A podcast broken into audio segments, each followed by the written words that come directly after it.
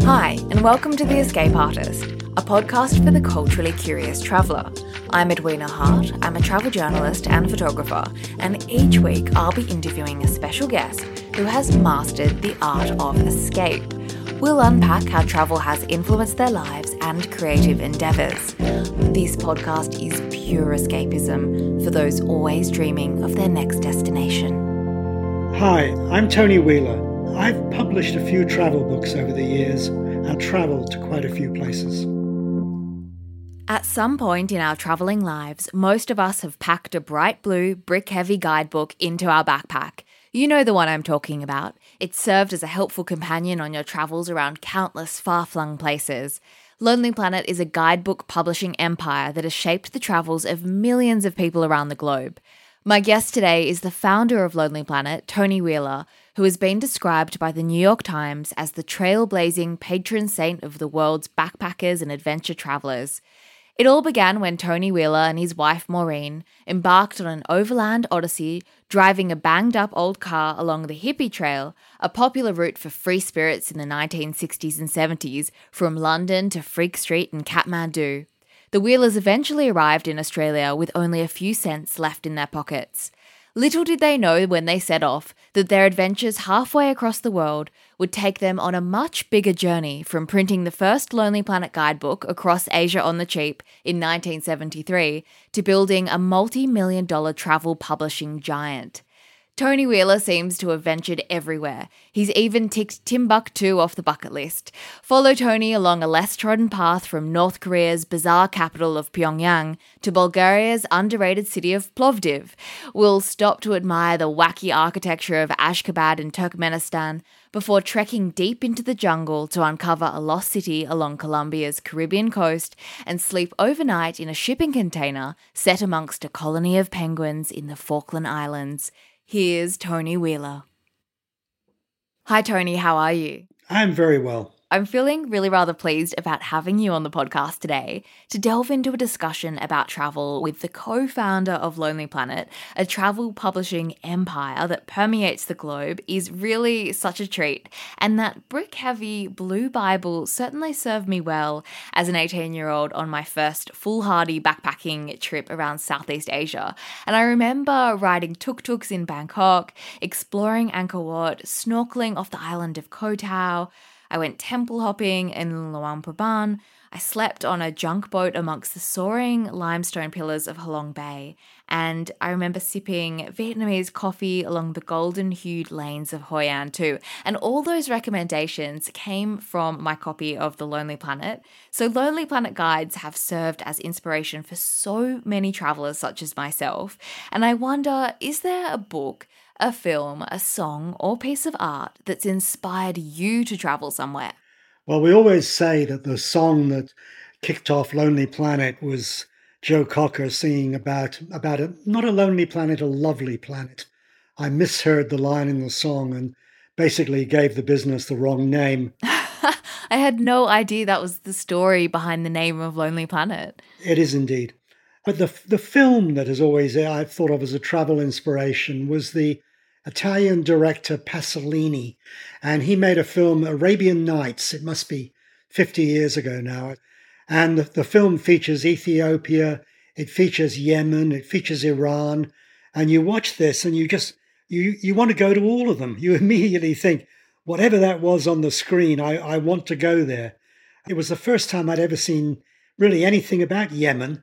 And it, Yemen was on my list immediately. And I didn't actually get to Yemen until earlier this year. Oh, wow. So you have been to Yemen. I know that that's not the easiest part of the world to travel. Well, I haven't, haven't, because I, I went to the island of Socotra, which is absolutely amazing and is part of Yemen, but it's not the part of Yemen that everybody wants to go to Yemen for. So I've half been to Yemen. Well, that still sounds pretty incredible. And Socotra is like a wonderland of biodiversity. Yeah, so you've dipped right. your toe in experiencing Yemen, and hopefully you'll make it back sometime soon. In terms of being inspired by that film, you've certainly been to a few of the other places featured, haven't you? Yeah, yeah. I mean, Iran has been been on my list several times, and I've been to Ethiopia only once, but I have been there. Um, Nepal featured in that film as well, and I've been there many times. I haven't seen Arabian Nights, but it sounds really interesting, so I'll have to check it out. And your extraordinary life of adventures began when you were very, very young. What are some of your most vivid childhood travel memories? Well, I, I lived in Pakistan when I was very, very young because I my father worked for what in those days was BOAC, British Overseas Airways Corporation, later later on British Airways. Mm. And I moved there when I was about a year and a half old, and I left there when I was about five. And yet I can remember camels, I can remember floods, I can remember a whale being towed into the harbour. I can remember going out on a fishing boat with my father on the harbour and fishing for crabs. So I've got these really clear memories of Karachi in Pakistan when I was a very small child. And as a result, I've always had a little bit of a soft spot for Pakistan and, and for Karachi, an amazing city. Is there a particular memory in Karachi that stands out for you? I remember my mother driving a Morris Minor, drove into the driveway in front of this house one day and managed to wedge the car between a, a rabid dog and um, a little girl and told me to open the car door and get her inside, which we did. Oh wow! And yeah, it was uh, quite a an occasion. And uh, um, I, I, told her about that. And she said, "Oh, I've got a photograph of that little girl." And my mother did have a black and white photograph of this child, which we'd helped save. Goodness me, what an unusual memory! Yeah, amazing. And have you been back to Karachi since then? Yeah, I have been back to Pakistan a number of times over the years. Um, most recently was about four or five years ago, but there have been quite a few visits. Only one visit back to Karachi, but you know, it's a, a place that I may get to again one day. Who knows? Mm, and when you did revisit, what were some of your impressions? Oh, Karachi, I remember, it was funny, I remember a lot of the things very clearly about it. I, I had the address of the place where we lived. We had an apartment in a, a big old house, and I got there and I went there, and the house was still there, and it didn't look any different than the way it the way I remembered it as a five year old. It's amazing sometimes how time can feel as if it stood still. Now, with your father's job, you presumably lived quite an international life after leaving Pakistan. Oh yeah, yeah. We um, I, I lived in the Bahamas for a few years, which was um, very pleasant. You know, it's a, a nice place to say you live when you're still young. Mm-hmm. You know, it's beaches and snorkeling and white sand and you know, all those sort of things. And I think when you're eight or nine years old, you're quite old enough to learn snorkeling and mm. head out there underwater. So um, yeah, that that was the a lot of the Bahamas memories are like that. Mm. Um, and cricket as well. I remember my my father played for the. Um, they only really had two two cricket team amateur cricket teams in in Nassau in those days, and it was the the Nassau Police versus the Royal Air Force. And uh, for some reason, there were enough retired RAF people there. My father, who'd been a pilot in the Air Force, he, um, even though he was with an airline now, was on the RAF team every every Saturday. So I, I watched a lot of cricket as a small child, and and where you know cricket, West Indies, come on. Ah, oh, that sounds like such paradise for a little boy, and such a contrast to Karachi as well.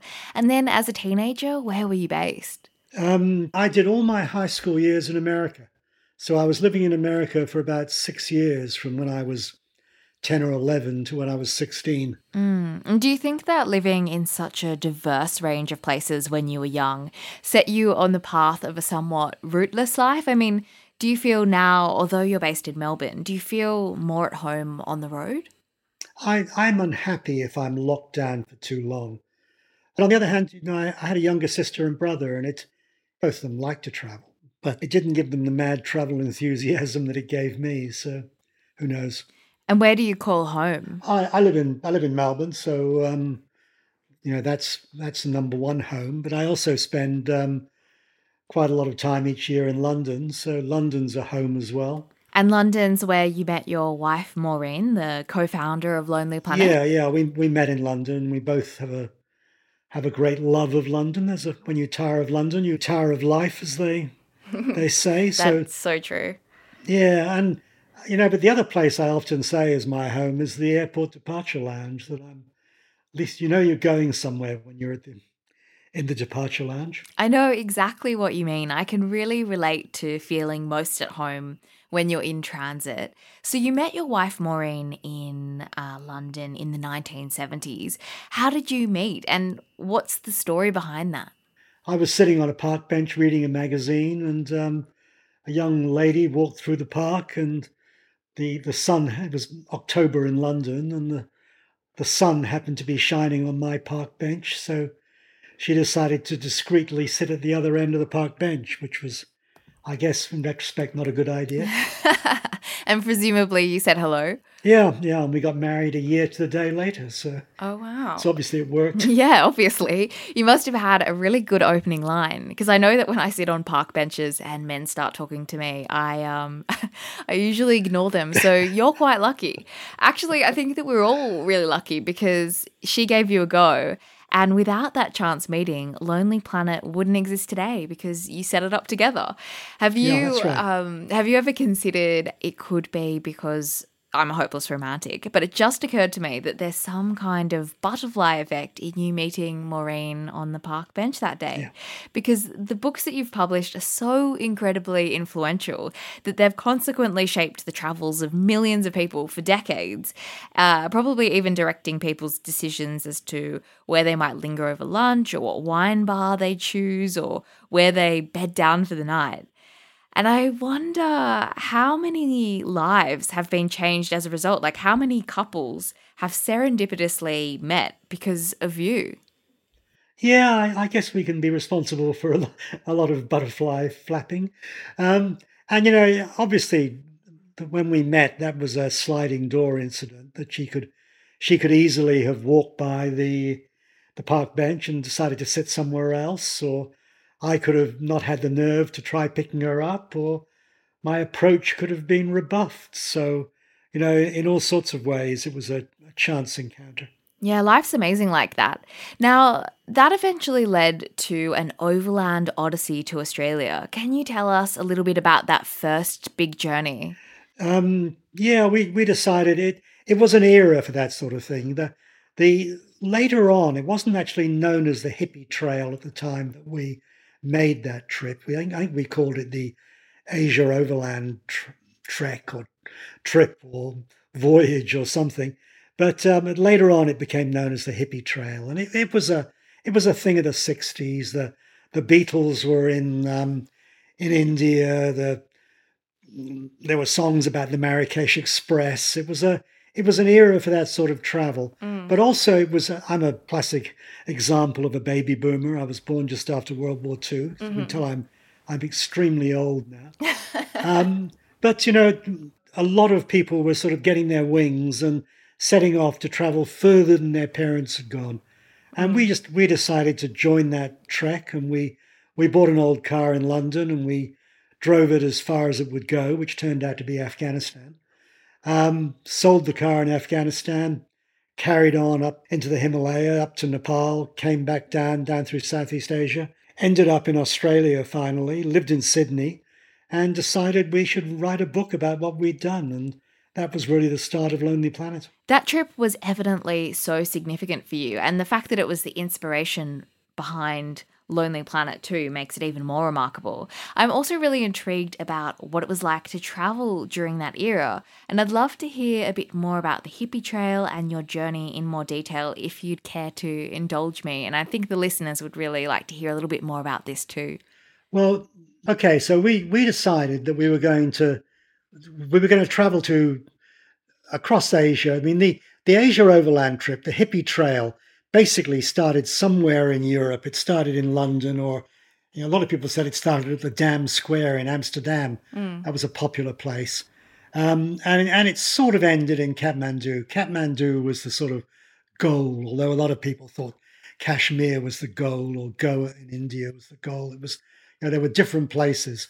But if, effectively, Nepal, Kathmandu was the was the goal. And there was this idea at one stage of the magic bus, this bus that you picked up in Europe and paid something and it took you all the way to Kathmandu. Other people went by bus and train and public transport and hitchhiked and we decided to do it in a car and we the you know the ideal car to do the trip in was a Volkswagen Combi. You know, that that was the that was the hippie van of the era. They you, know, you still see them around and they still look magnificent. Yeah. We didn't have that sort of money, so we, we bought an old Mini, and it got us there. You know, we, as I say, we had to patch it up a few times along the way, but this car was so cheap that we felt that if it broke down, we'd just park it by the roadside and walk away, leave it there. But it, it did keep going. So there's something to be said for old cars as well, because they break down and therefore you you have encounters getting them going again. The the trip, the first half of the trip was a driving trip, and most of the time we were camping out. We did stay in hotels as well. We slept in the back of the van some nights, even though it wasn't really long enough to stretch out in. But then we, once the, the vehicle was sold um, for a small profit. So you sold the car in Afghanistan? Yeah, we sold the car in Kabul in Afghanistan. How did you continue then? Well, then we, we got on the bus, the, the regular bus from Kabul over the Khyber Pass down to Peshawar in Pakistan. And then there was a train across India, and it was train and bus and bus and train, and all, all the way up to Kathmandu. And then U turn in Kathmandu. And, and of course, we spent a little time in Kathmandu, wonderful place back then. Still nice, but not what it once was. In your original guidebook, you wrote about the hashish and that alternative hippie yeah. atmosphere of the time. Yeah, that was it was an era, an era for that as well. And you lived on the street where all the cheap hotels are were in um, in Kathmandu at the time was called Freak Street because um, the hippies were known as freaks. So you know you got there. Where where are you going to stay? I'm going to stay on Freak Street. Mm-hmm. Uh, whereas the few years later, the sort of center of gravity in Kathmandu moved. a kilometre or so north to an area known as Thamel. And Thamel is still a sort of a, the backpackers area of Kathmandu and some nice hotels there as well. But um, yeah, so we, we were in Kathmandu for a while and then we carried on back down into it, bus back down to the down to the plains, out of the Himalaya, down to the plains, and then trains again to Calcutta. And then the, the only time we flew in the whole trip was was to Bangkok because you couldn't travel across Burma by land, so mm. you you basically had to fly. So we flew from Calcutta to Bangkok, and I remember Bangkok being real. Um, it was culture shock because it was suddenly air conditioned and efficient, and the, the toilets flushed, and the showers showered, and all the things that didn't always work that well in India mm. worked very well in in Bangkok. Sounds and like utter luxury. it was luxury. And, you know, it, it, was still, you know, the Vietnam War was still sort of winding down. Mm. Um, so we, we arrived in Bangkok and stayed there for a few days or a week. And then we head, headed off down to Singapore. And we, we actually, we hitchhiked all the way from Bangkok to Singapore. Um, Singapore at that time, Lee Kuan Yew was the prime minister. And it was the era of short haircuts in Singapore. And I remember there were signs in banks and post offices and so on saying that men with long hair will be served last. And if you had long hair, you were supposed to go to the back of the queue because Lee Kuan Yew didn't approve of long haired hippies. Presumably, um, you had long hair at the time. Yeah, well, I did when I arrived. I didn't when I left. Um, that must have been devastating for you. oh, I got over it. Your hair does grow again when you're younger. Um, and then we took a we took a boat, two boats across to Jakarta, and uh, again buses and trains down through Java to Bali. And you know, Bali at that time, it was little sandy tracks in Kuta Beach. There were about a, maybe a dozen hotel, Losmen, small hotels in um, in Kuta Beach, and half a dozen places to eat. It, you know, it wasn't what it became a few years later. Mm. And we we hung around there for a while, and we were really trying to work out how we would get from there down to Australia. We were in, planning to go down to what was at the time Portuguese Timor. It wasn't even wasn't part of Indonesia. It wasn't East Timor. It was a Portuguese colony. And our intention was to make our way down there and then fly across to Darwin. But it, and that was not going to be an easy trip. We were running very low on money. And then we managed to hitch a ride on a, a yacht with a New Zealander, a New Zealand yacht. Oh, amazing. So we ended up sailing down to Australia and uh, we, we landed in Australia in Exmouth on the Northwest Cape. Oh, that's such a beautiful place to land as well. Well, in those days, it was you know it wasn't the tourist place at all. No one had heard about the whale sharks. If you'd gone into the, which we did do, we, as soon as we arrived there, went in and had a beer immediately. Mm. Went into the um, the pub in in the town and said, "Where are the whale sharks?" Said they'd have said, "Whale sharks? What are they?" Yeah. Nobody knew about them at that time. It was I, I don't know, 10, 20 years later before someone discovered that they made an annual pilgrimage past the past the West Australian coast. And what was the actual voyage like? It sounds like it'd be quite an undertaking to get to Western Australia. Yeah, it was it was supposed to take six to eight days, and it ended up taking sixteen. Whoa! Um, by the, by which time we'd pretty much run out of supplies, and you're kidding. We were living on powdered egg and tins that had been in the bilge for the last five years. I think it was uh, we, we were very hungry by the time we arrived in Australia. Maureen and I said we've, we've never been that light ever again. yeah, I can imagine you sort of arriving all bedraggled and just yeah, running up along yeah. the beach. And then you had a beer straight away. yeah, yeah, it was, didn't have many beers. We didn't have much money, but, uh, but yeah, it was, um, it was a different era. It really was. And after all that travel, how much money did you have when you arrived in Australia? We, we had enough money to, we hitchhiked down to Perth um, we spent a week in Perth and we then carried on, hitchhiked across to, to Sydney. And we actually, when we arrived in Sydney, the last ride dropping us off in Sydney, Maureen said, okay, you know, we've, we've made it from London to Sydney. Um, you know, it, it's been a great trip. We, we planned to arrive here with not much money left. How much have we got left? Because I had the money in my pocket. And I said, well, we've got 27 cents, which, oh my actually, which actually was what we had left. But we we walked up to the cross and we got 25 bucks for my camera. And um, that, start, that started us in australia. And the rest they say is history. Yeah. what do you think it was about that trip that was so significant for you? You know i, I think any any trip that is two things one, one well three things really. One thing is that it's a, a duration of time. You know doing a trip that's three weeks or six weeks or something very nice. I mean, every every trip I do, I, I rarely have a trip that I don't really enjoy. But a, a, trip that lasts six months or a year is a is a real difference. So I, I think that the length of time of the trip makes a difference. The the size of the trip makes a difference. And this trip started in London and ended up in Sydney. So you've gone halfway around the world. But I think the other thing that's really important, and I and it's why I'm very keen about gap years and young people traveling. When you do that sort of trip when you're young, it you know it has an effect on you that I always say a gap year trip trip, you know, you learn you learn more on that trip than you did the last five years of school or the next three years of college or university or work. Um, th- those sort of big trips when you're young ha- have a real impact. And yeah, it, it definitely had a real impact on me. And it was a you know, we didn't have guidebooks the way or uh, the information. If you're going to go anywhere these days, you you Google it, and immediately YouTube videos come up of some influencer or Instagrammer traveling there, or you can look it up on Wikipedia or buy the Lonely Planet guidebook. Mm-hmm. Uh, there's all sorts of ways you can get that information. But back then in the early 70s, that information wasn't so readily available. So we were really making it up as we went along. And there were a lot of things that were, but there were surprises and well, good surprises. It was one good surprise after another. And I, I still had those good surprises. I still get to go to places and I think, wow, why didn't I know about this before? This is terrific. So there, there is definitely that element to life, which is, is worth encountering. And on that trip, we had lots of amazing encounters. It's a, I will still say it was the best trip I ever made. And, and I've had lots of great trips since then. Well, one such trip was actually recreating your first Odyssey in reverse a few years ago.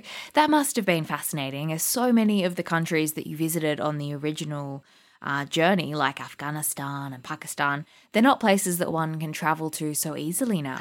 But, you know, it, these trips are, it's not like they've, they're crossed off forever because 2017, so only three years ago, I joined a small group of people from Sydney and Melbourne and we did essentially the same trip in the other direction. We we started in Bangkok and we drove to London, and the the car I was driving in was made in 1972. You know, it dated right back to yeah. that hippie trail era. And we now obviously we you know you can't go through mm. Afghanistan. I've, I've been to Afghanistan in the last ten years, but um, Afghanistan isn't a place that you readily drive through anymore. Mm. But we did drive through Iran again. So, you know, I was driving through Iran in the opposite direction, more or less 40, um, 45 years later. We also drove through, you know, the stands, Kazakhstan and Uzbekistan and Turkmenistan and Kyrgyzstan, places that back in the 70s there was not a chance of visiting, whereas now you can. Yeah, there's such a change in the way that the world was. I mean, mm. my first big backpacking trip was, you know, I was traveling around Vietnam and Cambodia, and they're places that you wouldn't have been able to go when you did your initial trip because of the no, war. No, no, we, we touched on Laos in that trip, but mm. back when we did that first trip, Vietnam was effectively it was a war zone, um, and you know then, then it was after the war finished. It was really 15 years before Vietnam reopened.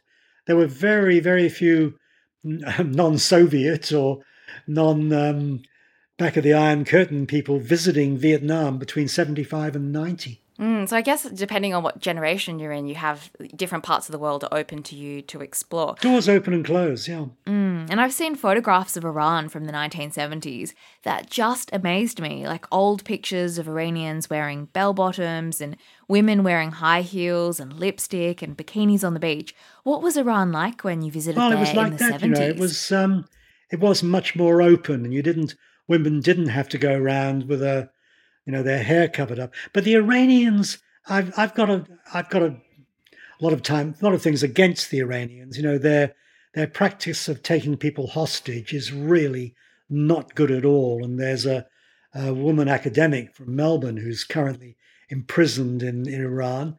And you know, definitely this is not good. And you I wish they would sort out some of their practices. But in other ways, the Iranian people are great. And you know, you, you go there today, and the um, there's a sort of subversion of fashion. You can you can see people, see women in particular, just sort of pushing the edge on the the limits of what they're allowed to wear and what they can get away with, and that's that's very encouraging. And of course, if you meet Iranians and you go once the front door is shut and the curtains are pulled down, then nobody is worrying about having their hair covered and you know behaving the way that the the ayatollahs make them behave out on the street.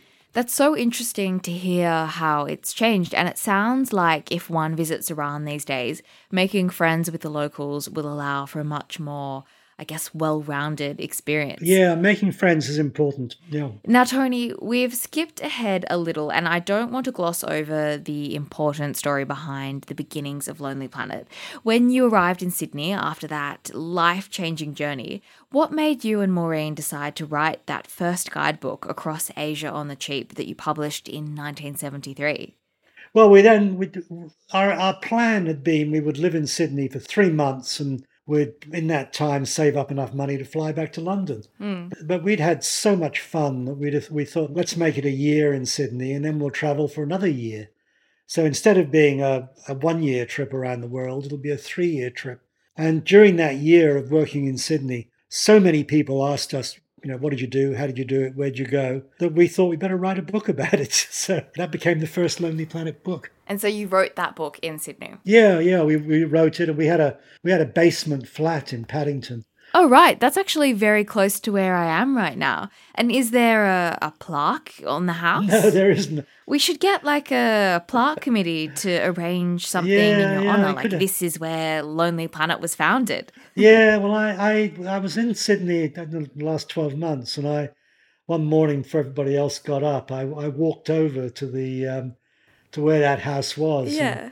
It doesn't look that much different. Oh, um, oh, nice, nice. Is it one of those typical Paddington white terraces? Yeah, yeah. It's you know, it's a two story, two story and a basement. Um, very, very quite a handsome building. Well, for, for listeners overseas, it's a very sort of pretty, picturesque part of Sydney. I actually think it reminds me a little bit of parts of London. It's got that kind of vibe about it. Yeah, well, you know the the um, the wrought iron, mm. the la- the iron lacework. You know, I mean that's the the look of the places. Or um, Americans often say it looks like New Orleans. Mm. You know, there's mm. there's various places in the world where that sort of Victorian style of architecture. Mm has, has carried through. Mm, how funny. Well, I walk my dog around there and I had no idea that's where Lonely Planet began. So I actually write for Lonely Planet now, so it's nice to know. And obviously, the seed of the idea grew from that very house, and it became this worldwide multi million dollar publishing company that you sold in 2011. And over the years, you've authored multiple books, including Badlands and Darklands, where you've traveled to some of the world's darkest and most infamous corners. As a traveler, you seem to be drawn to these edgy places. Can you think of a time during your travels that you were most out of your comfort zone? Um, I, I obviously I can't have been because here I am. So yeah. obviously it was never that bad. Um, Badlands and Darklands, you know, I, I definitely, I do find those troubled places. They're not always edgy. Sometimes they're just, for assorted reasons, troubled. Mm. And um, I do find them interesting. You know, it's uh, it's interesting how they, they get their bad reputations. And um, I was in Iraq when things were not really good in Iraq, but uh, I, I say with my that the first book in that that duo, Badlands, I I said that as soon as George Bush said there was an axis of evil, my my first thought was, well, that's an axis I want to travel along. I had been to Iran a couple of times before, but I went back to it again because of that. Mm. Um, but I hadn't been to North Korea before, hmm um, and I managed to go there. And I hadn't been to Iraq, and I, I went to Iraq when certainly there were areas of Iraq, you know, you would feel very uncomfortable. Um, I did travel to the, even the worst countries have safer areas, it seems. What was Iraq like? It was really interesting. I was I was really in the Kurdistan region, up in the north of Iraq, and you know the war was a little bit further south. Although I did on a car I'd hired one day, we did drive through an area that was. I sort of thought we were going to approach this town and then skirt around the edge of it, and actually the driver just went me straight through the middle of it. Oh, wow. And um, I was not hundred percent happy, particularly on one occasion when we we went down a road which ended to be up blocked off, and we had to do a U turn and go back. And I was thinking, this is not looking good. Mm. As it turned out, it was all okay. Well, obviously, your comfort zone, I think, is a lot more out there than most people's. But is there? Can you not think of a time that, like, you really, you're really pushing it, that you felt maybe a little afraid? Well, yeah. I mean, I, I, I went. Maureen and I were in Afghanistan in the seventies when, you know, it, Afghanistan felt a bit edgy even then. As you were traveling through Europe and then Turkey, and you know, you're heading towards Afghanistan, and you're talking to other people, and everyone's sort of chewing their nails and saying, "Oh, Afghanistan's Mm, okay. Afghanistan is ahead." It was a place where the Afghanis have always been a bit wild and uh, untamed, haven't they? Which is what we, you know, they they defeated the British, they defeated the Russians. Um, they're busy defeating the Americans right now. You know, you, you don't mess with the Afghans, basically. Okay. You know, and some people say, you know, it's a, it's one of the problems they've got. They're so confident that they can beat anybody that the other country is chaotic to a certain extent. But actually, in that era, Afghanistan was wonderful. It was a great place to go to, and it was a lot of fun. It was a very interesting place. What was it like? You went to Kabul. Like, can you describe it for us? I'm sure that the the listeners will be as intrigued as I am right now. You know, in in a, in Kabul, the the capital, um, there was a, a street. The, the freak street of Kabul was a a street called um, Chicken Street, and it was called Chicken Street because it was a bizarre street. And once upon a time, it was where chickens were bought and sold. They weren't anymore, but that was the why it got that name. And it had become the street that had all all the restaurants and shops and so on. And there was one particular restaurant called Siggy's, and a lot of people have very clear.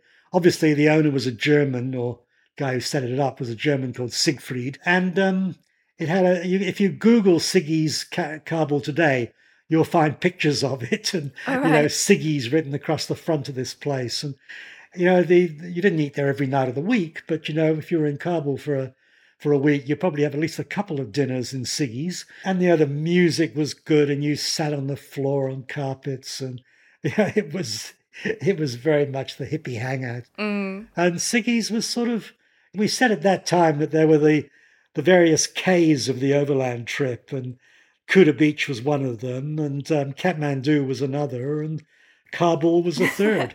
now, of course, later on, Khao Road. K seems to be the right, right initial, doesn't it? You're right. And in Kabul in the 1970s, I'm guessing a lot of the hippies were attracted to the hashish and wasn't the opium trade quite big at the time as well? Oh, look, I, I wasn't. We were never into it. I mean, that for some people, drugs were a major part of the trip, But for a lot of other people, it was it was there. But we were short of money all the way, so we we weren't drinking beer every night in the places. that Well, you could drink, you could drink in Iran. In fact, we did one night. Um, we didn't buy it, but we some people we were friends with went out and bought a bottle of Shiraz wine in Shiraz in Iran. That's where it comes from. Um, you certainly couldn't drink Shiraz wine in Shiraz anymore. Oh, it's so captivating listening to how these places have changed over the years. They're, they're such unique experiences that you've been lucky enough to have in your lifetime. You've traveled a lot by any measure, and the world is filled with weird and wonderful places. So, what do you think is the wackiest country that you've ever been to? I, I've always said that North Korea is the strangest place I've ever been because it, it effectively feels like a film set. You don't believe anything that's happening at all. And you sort of feel that if you go around behind a building, you'll find it's it's one dimensional, that it's two dimensional, sorry, that it, it's propped up, you know, mm. there are mm. there are props holding it up and it doesn't really exist. You don't believe a thing about the country. I don't even really believe they got nuclear weapons. I think they talk about it and they, they might have had a big explosion somewhere, whether it was a a real nuclear test. They can't build a bicycle. How can they build a nuclear bomb? You know, it's a it's a fake country basically, mm. um, and it's kind of fascinating because of that. It's you know, they're horrible to their own citizens. They're horrible to the outside world, but nevertheless, it's fascinating to visit. And I, I had a couple of really interesting weeks there. Do you have a story or particular experience that illustrates what you mean? Everything there is just, one of the one of my fake incidents. Is we we got taken to they've got two department stores department store number one and department store number two. And we got taken to i forget if it was one or two and set free to look around. And everything in the department store was supposedly made in north korea. There were north korean brands which don't exist. So you go back to your hotel room there's a television in it. And obviously it's not a samsung television because that, that would come from south korea. Mm. but they had these north korean televisions. They, they don't exist they don't make televisions in North Korea. And it was the same with bicycles. They had a bicycle department, and these bicycles were all fake. They all looked like if you leant on them, they'd break in two. and I went back to the hotel, and I went round behind the hotel to find the bicycle park where all the staff parked their bicycles. Hmm. And their bicycles were all Chinese or Japanese. They weren't North Korean. totally ridiculous. That's just so intriguing. What an unusual place to have seen with your own eyes. I still hold it as my weirdest country I've ever been to, but the, the there is a one that has sort of approached it in, in recent years, and that was Turkmenistan, the ex-Russian um, divisions of the Soviet Union, along with Uzbekistan and Kazakhstan and so on. And Turkmenistan is a definitely weird place, and the capital Ashgabat is full of these ridiculous, absolutely ridiculous buildings. One of them, which is known to foreigners in Ashgabat as the toilet plunger because it looked like the um, the president at that time, the Turkmenbashi, as he called himself, mm. had um, had taken a toilet plunger and given it to his architect and said, "Make me a tower just like this, except make it hundred meters tall and make it out of marble and gold." Wow. So you end up with this marble and gold, hundred meter high toilet plunger. You know, and the, the, whole city is like that. It's totally absurd. So it, it felt to me like it was a cross between Pyongyang mixed in with a bit of Dubai and a dash of Las Vegas. that sounds like quite an abrasive combination. it was definitely horrendous. Well, we've certainly covered the wackiest places that you've been, but what about the most surreal place that you've spent the night? Oh, you know, one of my favorite nights, and I've, I've stayed some great nights in great hotels, and cheap hotels as well as expensive ones. Been, there's been lots of good hotels. But one of my best nights was in the Falkland Islands. Mm-hmm. And I was on one of the smaller islands off the off the coast. And there's a farmhouse there. And the um, the farm had this um, shipping container set up as a little room with a little fridge in it and a gas cooker and mm. um, and they drove you out and they dropped you off at the um, the shipping container and they said, We'll come back for you tomorrow. And the farm was about 10 kilometers away. Um, and the, the reason they dropped you off at this remote shipping container on a beach was that all the penguins came in there every night. Oh. So, come sunset, um, all the penguins came ashore and sort of walked by your shipping container and, um, you know, went further up the beach and then settled in for the night, and then come dawn, they um, came back in the opposite direction. Oh, so amazing. it was great. You know, they dropped me off in the afternoon, and there were lots of other birds. You know, Falkland Islands is a great place for bird watching.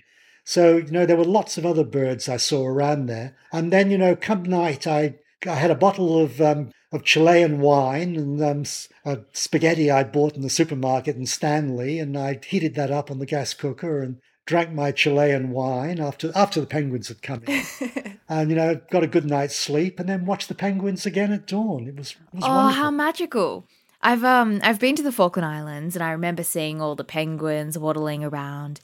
And actually, now that I'm thinking back to it, there was this one stretch of beach marked off with danger signs. Um, and it was okay for the penguins because they're so small, it was safe for them. But for humans um, who were heavy enough, they might actually trigger the Argentine landmines that were left over from the war. So it was really quite bizarre. But I can imagine that sleeping overnight and having the chance to spend so much time in nature and watching the penguins in their natural habitat must have been unforgettable. And it's kind of crazy with the Falkland Islands.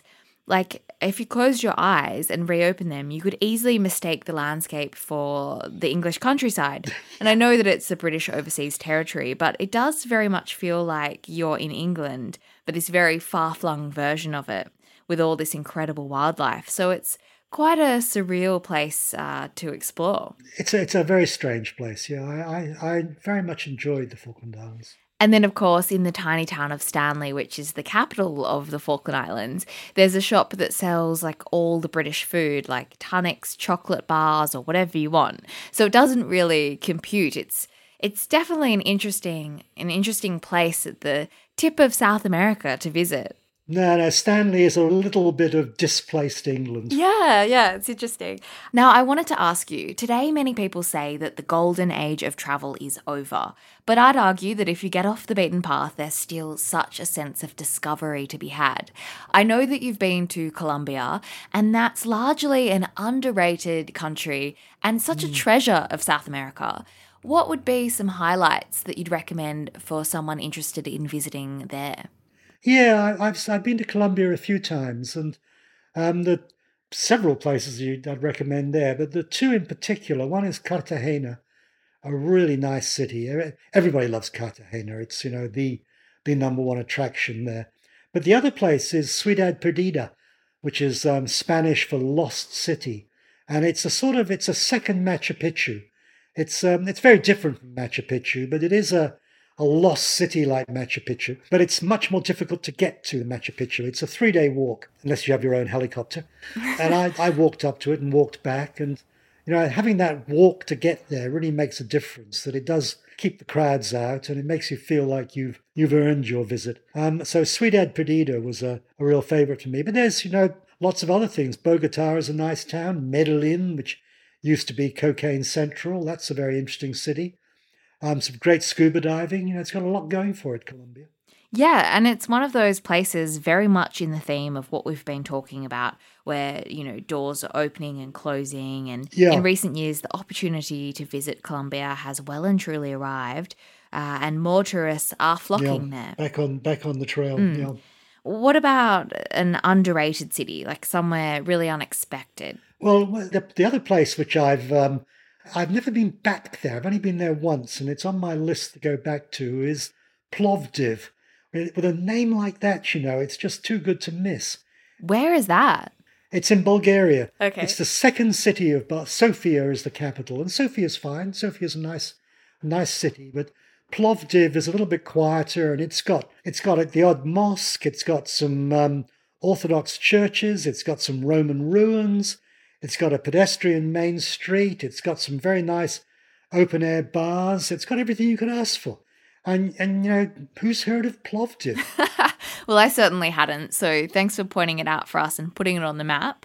Um, yeah, but something that I was curious about uh, as the more seasoned a traveler I become, I actually worry that I won't be filled with the same wonder and excitement as I'd experienced in my earlier trips.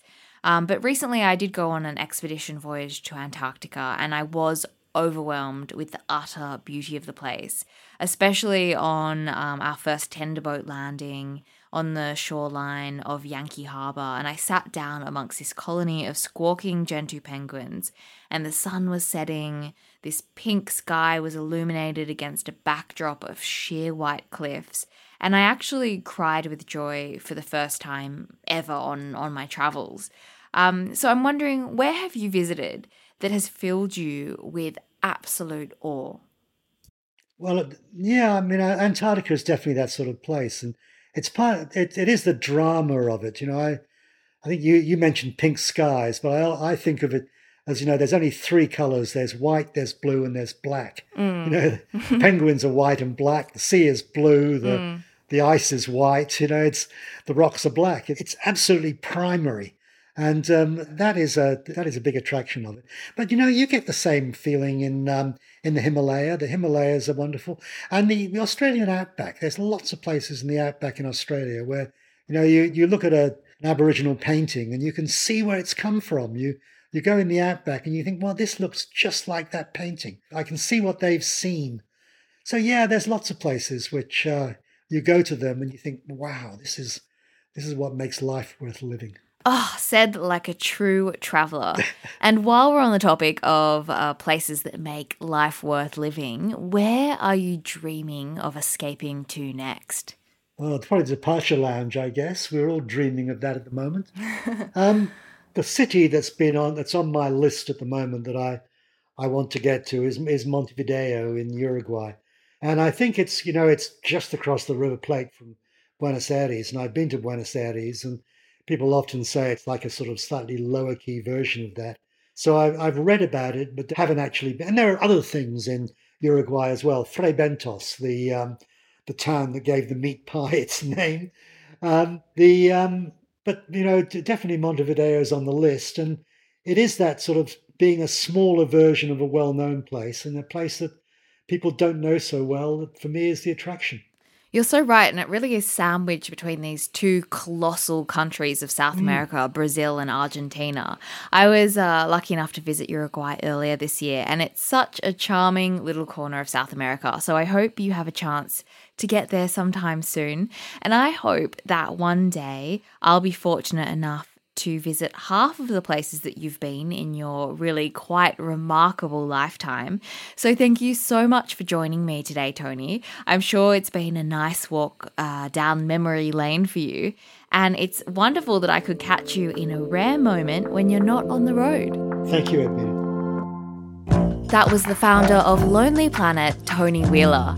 This certainly wasn't an episode for those of you who were hoping for some relaxing, flop and drop holiday recommendations. And I know that after speaking with Tony, I've certainly been inspired to really step outside my comfort zone on future trips. And thank you so much for listening. If you enjoyed this episode, please be sure to subscribe, rate, and review so that others can discover this podcast as well. Of course, I'd love to hear from you. And if you're looking for some more travel inspiration, you can find me on Instagram at Escape Artist Podcast. See you next week for another episode of The Escape Artist.